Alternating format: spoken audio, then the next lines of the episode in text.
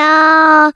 一个相信你的人。欢迎收听《电玩店》，我是店长迪恩。本集节目还是没有人夜配，不过没有关系，这非常像极我们平常录音开场的节奏。那转眼之间，今天是周末的开始，我凌晨四点多就醒来了。那说真的，也不是说特别早起的鸟儿一定有虫吃，而只是说因为可能早早睡觉，那可能就早早起来，这就是一个身体机能。所以呢，如果是老听众比较熟悉敌人作息的人，就知道我本来作息就是没有一个非常固定的一个状况。那但是我们就是尽量利用说，可能每天就睡五到六个小时这样的时间来去做一个调整。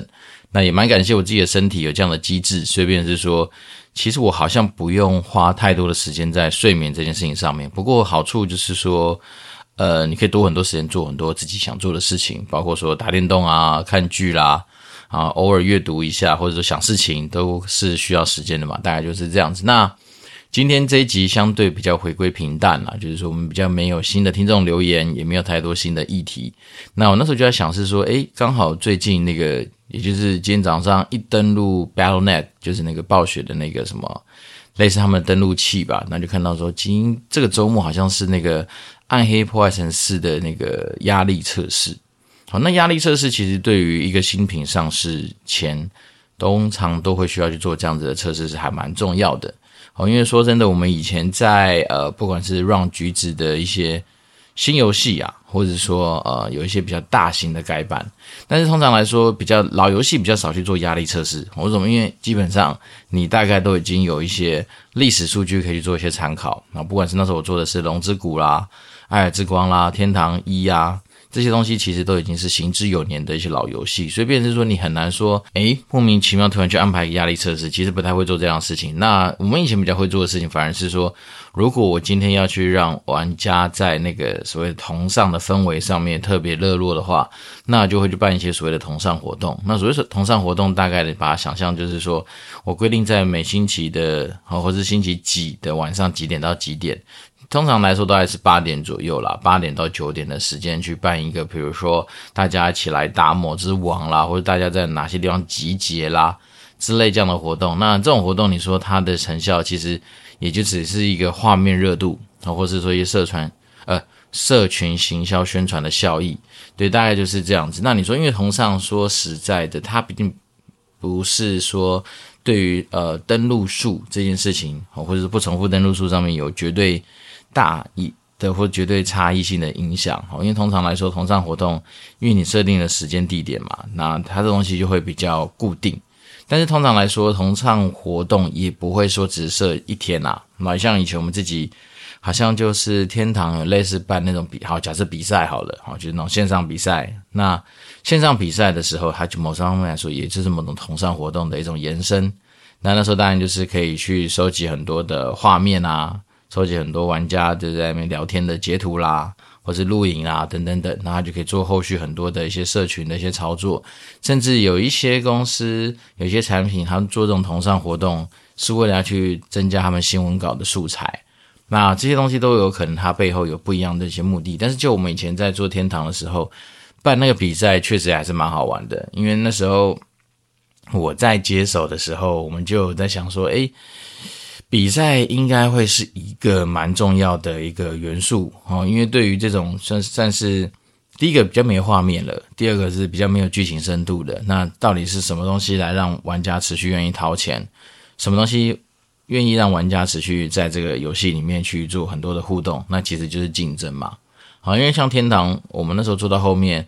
大概诶，你如果是回国玩家，你要打造一个能够跟别人去 PK 的装备，可能就是十几万台币，没不夸张，因为身上十几个洞嘛，那平均每个洞的台币价、台币道具的价格，你把它算成是一万块，好，假设啊，因为有的会多，有的会少，算一万块嘛，那你假设十一个洞的十一万、十二万、十三万这样上去，所以也就是说，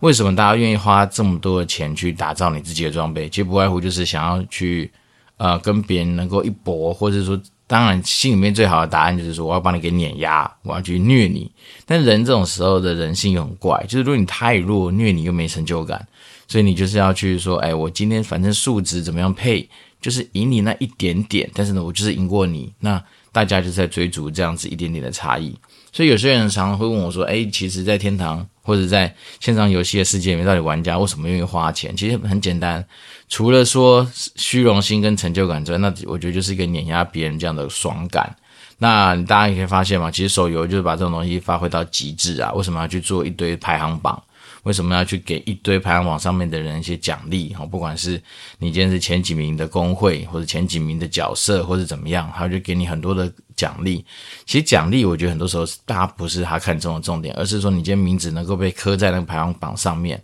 榜上有名，就代表说其实不外乎是你的技巧比别人强，或是说你就是个大课长。但是说真的。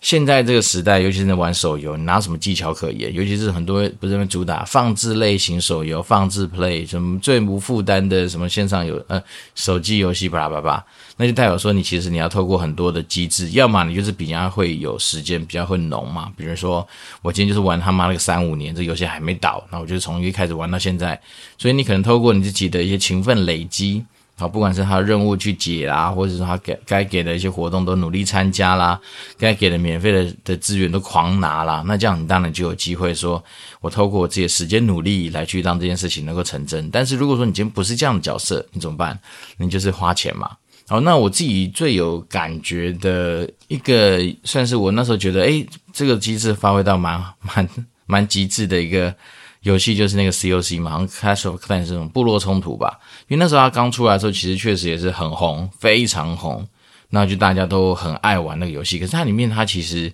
它就是把我们刚刚讲的东西做到非常好。也就是说，如果说你今天想要打造你自己的王国，它其实就是个你自己的堡垒嘛。那你把堡垒面可以一直去升级啊，不管是啊、去放上说非常多很强大的一些。抵御外敌的一些呃，它反正就是这种比较科幻类型的吧，所以它就会有一些龙啦，一些他们自己的一些设备啊，可以去安插。那你的那个城堡升级也可以，但是它接下来你就发现时间已经不是让你在一次的游玩里面就可以完成。好，可能有的时候你按下去，它跟你讲说显示两周。好，那你真的就是，如果你不愿意花钱，你也可以用时间去换取你得到的一些东西，你就可以慢慢等。啊，但是如果说你今天不愿意等，好像我们有时候玩游戏就是要享受这当下的一些快感，那你怎么办？你就花钱。所以其实像这种机制，这种游戏的机制也很聪明，就是它让你说你不愿意花钱的，你就花时间。好，那你花时间，你当然就会更增加对这游戏的黏着。所以就说，我不只是赚你的钱，我也可以赚你的登录数。然后就像是我们以前常说的，反正有些游戏它不外乎出来，游戏不外乎就是要人或要钱嘛。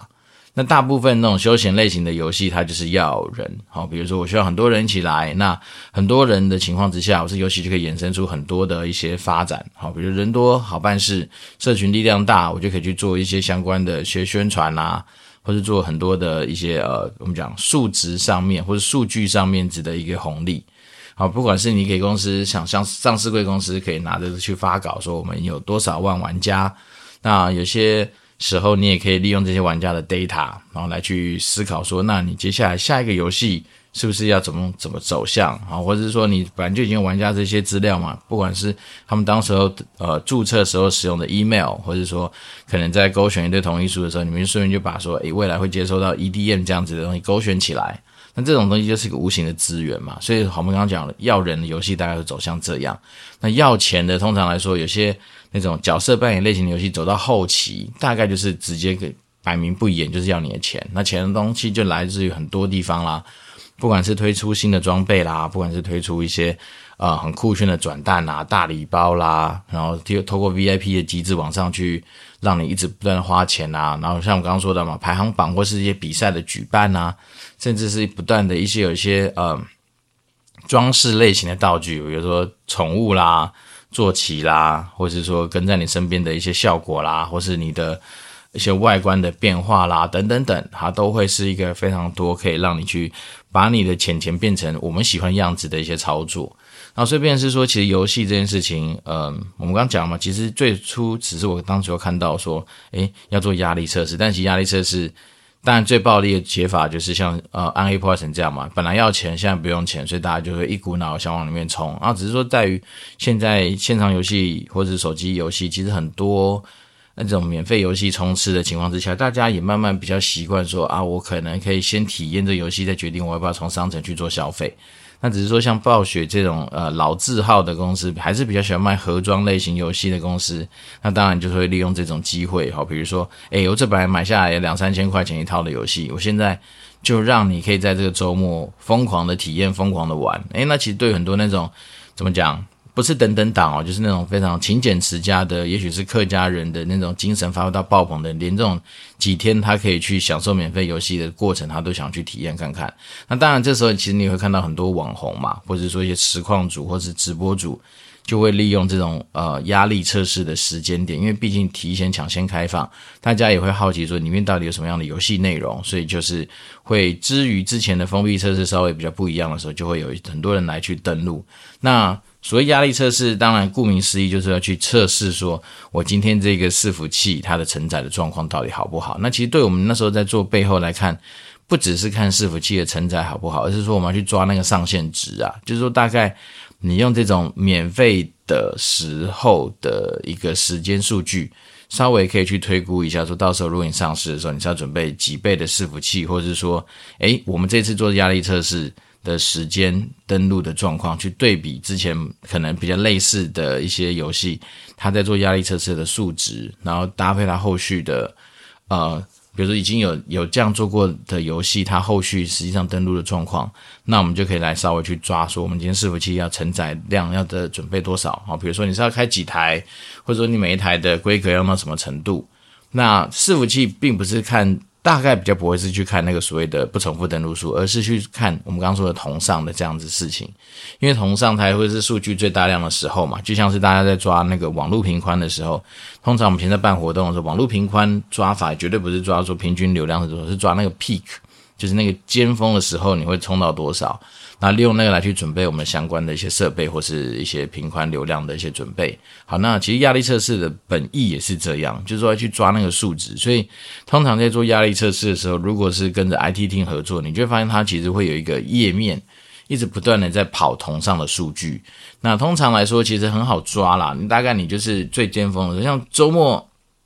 早上通常人比较少。那大概从中午甚至是午饭左右，然后你就会发现人数开始慢慢往上冲。好，那但因为以前暴雪它的时间切分比较不像是配合台湾的时间，它好像是以那个什么 GMT 的时间为主，所以你那时候看的数据就会稍微比较跟我们一般正常看到的线图比较不一样。不过台湾大概也就是这样，反正大概就是呃接近中午的时候人数开始往上爬，爬爬爬爬爬，可能会一路爬到大概晚上十一点十二点，然后才会开始有比较趋缓的迹象。这大概是台湾的玩家的一个行为 pattern。那你也不难想象啦，如果说你今天就是一般上班族，大家也是习惯睡比较晚嘛，那弄起来可能稍微梳洗，稍微补充一些能量之后再开始打，大概是接近中午。那像是小朋友，很少父母会愿意让他说一开始早起床就开始打嘛，总是你要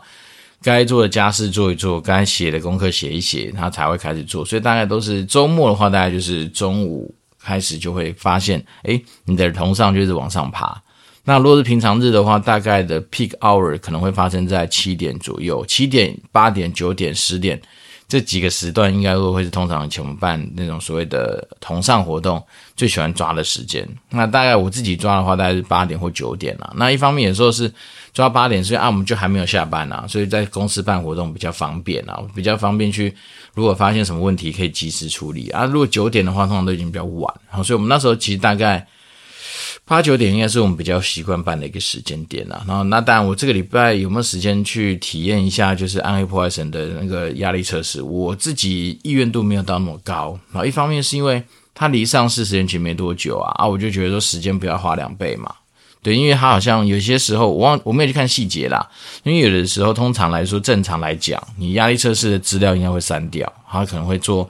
啊、所谓三档的一个测试。那，我没有去看。那如果说不三档的话，那你还稍微有比较去参与的可能性。但如果他会三档的话，我就不要，因为我不想要再重新打那个任务，就要重新走一次啊。因为上次我们封闭测试的时候就已经走过啦。当然你是说啊，我们可以玩不同的角色，诶，可是那个感觉是一样的，只是说。我是觉得说，反正现在时间很有限的话，这个礼拜刚好又是母亲节，诶，讲到母亲节，那就先祝福我们听众。如果你是呃，就是母亲本身就是母亲的话，那当然一方面是就是献给我老婆，就是祝福她母亲节快乐。好，转眼之间我们已经两个小孩，那最近真的是老二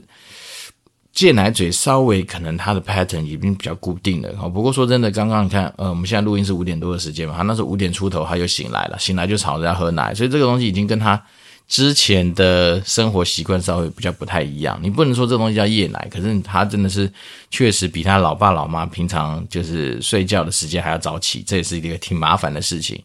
所以先祝福我们就是全天下的母亲啦，或者我们听众若真是母亲的话，但是恭喜你，虽然谢谢你对于就是家庭的付出，因为当母亲真的不容易。那先祝福母亲节快乐。好，那稍微分享一个小地方。哈，如果说假设大家住在汐止，那对于想要吃火锅有兴趣的话，上礼拜我们自己意外的发现说，原来啊汐止远雄购物中心里面的那个小蒙牛，在二楼的小蒙牛其实蛮好吃的。它除了说环境地板可能有时候会比较滑一点点。但是它的食材，诶，搭配它的定价，我们那时候吃的是大概呃八百多块含一层，再加一层的那个那个套餐等级，但 B 套餐吧。但是它的牛肉啊、猪肉啊，猪肉已经有吃到松板猪吧？那牛肉的就是一些反正你看起来很炫泡的一些名词嘛，不外说什么嫩煎牛、什么雪花牛、什么牛小排等等等。诶，它的肉质其实都还不错，而且薄厚度切的刚刚好，它不像有些。我以前去吃过那种吃到饱的牛排，呃，火锅店，他们就会把那个肉超切的超薄，但这家不会，所以它基本上我们吃起来，我们都觉得，诶，肉吃完还蛮舒服的。那再来是它的海鲜，也不跟你那边做一些乱七八糟的一些呃海鲜的填充物，反正就基础的该有的都有，然后虾子选择种类很多。从什么甜虾啦、炒虾啦，然后什么白虾、什么天使红虾，反正光虾的种类就蛮多的啊。我个人是觉得，其实它的炒虾蛮强大的，因为大小蛮大的，然后肉质紧实，那我们觉得是还蛮新鲜的，还蛮好吃的。再来是，他们也有供应那个诶，古癌最喜欢吃，在那个欧洲喜欢吃那个什么竹蛤哦。还是什么竹笋，反正大家就是看到这样一个长长的一个玩意，蛮有趣的。那它那边可以无限量供应，大家不妨去试试看。只是它这样也比较没有认真去做那个吐沙的动作，所以你吃那个竹蛤的过程里面，你会吃到一些沙，这倒是我觉得稍微美中不足的地方。但是它的青菜类型选择也算 OK 啦，什么高丽菜、大陆妹、菠菜等等，然后。一些饺类当然都也都有嘛，所以变成说，我觉得整体来说，以它的价位，然后搭配它的肉，因为我很喜欢吃它的肉，我觉得肉质还蛮舒服的。呃，所谓舒服是说，我觉得，嗯、呃，不太会像有些那种过薄，就是一下子就很很就吃起来口感不好，或过厚那种，其实肉有时候就会呃处在我不知道它煮起来感觉就是口感不是也那味道吧，也不是很恰当。但这家那时候让我跟我老婆都觉得说，诶，蛮。让我们算是呃有点改观哈，因为我们之前去吃过一次，就觉得没有特别多的印象，可是这一次是就觉得舒服，然后还蛮不错的，所以跟大家推荐一下。然后哦再来是它的甜点，就还是有那个哈根达斯可以选，当然它的哈根达斯不是像那种一般有些更高档的那种呃麻辣锅店或者火锅店，是让你可以去挖嘛，就是疯狂的挖，可能给你一个十二种或是十六种选项，然后他们不是，他们就是那个就是。什么巧杯的那个概念，就是小小杯的那个，所以大概口味不外乎就是什么呃，cookie and cream 啊，然后什么比利时巧克力跟草莓，还有香草吧，就这四种。就是呃，你还是可以吃得到哈根达斯，可是跟那种所谓的你去吃那种十六十几种可以狂挖比较不一样，好像像什么麻辣或新麻辣，它不是都有一堆哈根达斯？那像我以前在那边吃的话，我的习惯你是吃到中场，就中间的时候，我就直接开始去挖冰淇淋。就当成是一个休息，因为我觉得冰淇淋是相对好对标的东西嘛。外面卖一球至少也要一百多块，那你拿着折价券去买一球可能八十块，那你吃个五球不就四百块嘛？所以我觉得这东西还蛮好去算，因为对有些人喜欢去精算，说你去吃那个吃到饱，变成什么吃到饱精算师的话，当然你就会有一些这样子的一个考量啊。我是其实没有，我只是单纯喜欢吃哈根达斯冰淇淋。好，所以有点扯远了。好，这是今天啊、大家想要过母亲节的话。其实真的有时候身边去找，你还发现真的还蛮多这样的选项。好，那我们今天回到我们刚刚说的压力测试，也就是说我们在游戏上市之前，真的就是去做这些东西的测试。那这些测试不外乎都是因为我们毕竟是线上游戏，毕竟就是一个呃靠流量才能够产生营收的一个地方嘛。所以这种测试它的必要性，其实除了测试本身以外，它的宣传效果也是我们那时候其实会看上的另外一个点啊。那你这种东西久而久之，已经并不会大家会去靠背说啊，你今天为什么要办这个压力测试？不会去 challenge 说办这个测试的呃。正当性或者合理性。像像暴雪来说的话，这个东西已经变成是你一个上市 SOP 的标配。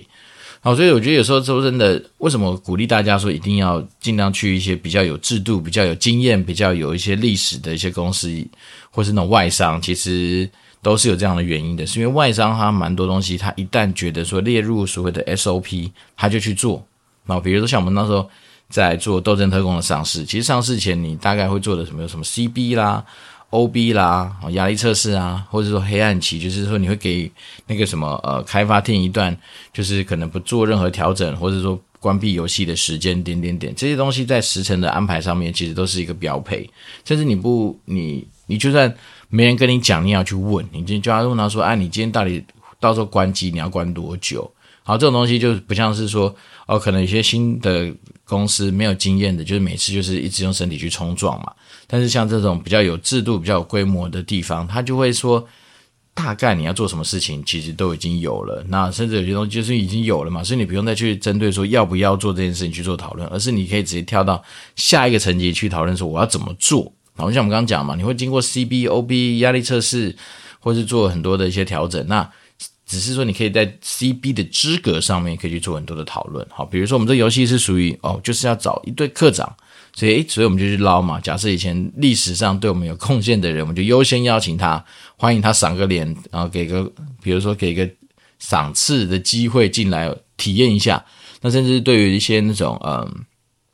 知名实况组啊，所以你说名人效益有没有加持？一定有嘛。就是说你今天是名人的话，搞不好你不愿意对我们游戏有兴趣，我们都想要扒着你说你要不要来体验看看呢、那当然有些时候不能说玩游戏的艺人。不多，只是说相对来讲，我们那时候在挑选这种艺人的选择的时候，或者明星的时候，其实有时候还是有他困难的地方。所以这也是回到我们那时候说的，其实呃，网络行销在变。那有时候为什么呃，已经不是走向传统艺人，就是说，因为其实网红啦、直播主啦，他本来就有他负责的领域嘛。所以像是游戏的直播主，本来就会是变成游戏的明星，这也是。合情合理，好，那这边说我们可以去针对 CP 的很多的资格去做一些讨论跟调整。那这东西当然也有赖说，因为我们毕竟在软体业，所以你后台一定有很多的数据可以看。那透过这些数据的一些啊、呃，怎么讲整理，你就可以得到你的名单。那这种东西当然未来假设 AI 真的越来越强大，我相信那种所谓的资料库工程师一定可以利用 AI 帮他做很多的资料上面的一些捞取啦。因为像我们以前在做资料捞取的时候，我们必须要去。让工程师知道说我们要捞取什么样的资料，所以我们在定义上面要讲得很清楚。你不能跟他讲说，诶，我只想要捞有钱的玩家，好，因为有钱的玩家这件事情很模糊。你要跟他讲说，我要捞在哪一年到哪一年中间，大概消费达到多少以上的玩家，或者说我在哪一年到哪一年中间，我要捞一次，好，平均消费大概达多少的玩家，他就要去帮你把消费的金额、消费的次数把它抓出来，然后去做一些调整。做一些试算嘛，所以就是说，我们其实，呃，身为 PM，虽然不用自己去下 SQL 语法去捞那些资料，但是你要懂得说，你要给他什么样子的一个需求格式。就像大家经常来讲的是说，如果你要去跟 ChatGPT 问对问题，他才能可能够给你更完善的服务嘛。不管是你要正着问、反着问，哈，或者说他们什么逆思考去问都可以，但是至少你要知道怎么去问嘛。那这东西回到我们那时候说的，其实我们在。请我们的资料工程师帮我们捞资料的时候，其实就是要去教，也不是教他了，就是说跟他讨论说，诶，我们要怎么样去下这样的资料定义，才能够符合我所想要指的这样的这个呃资料需求。好，因为我们那时候其实在做资料的需求跟挖掘的时候，其实这个还蛮多可以聊的啦。那到时候有机会，我们再另外开一集来跟大家聊聊说资料。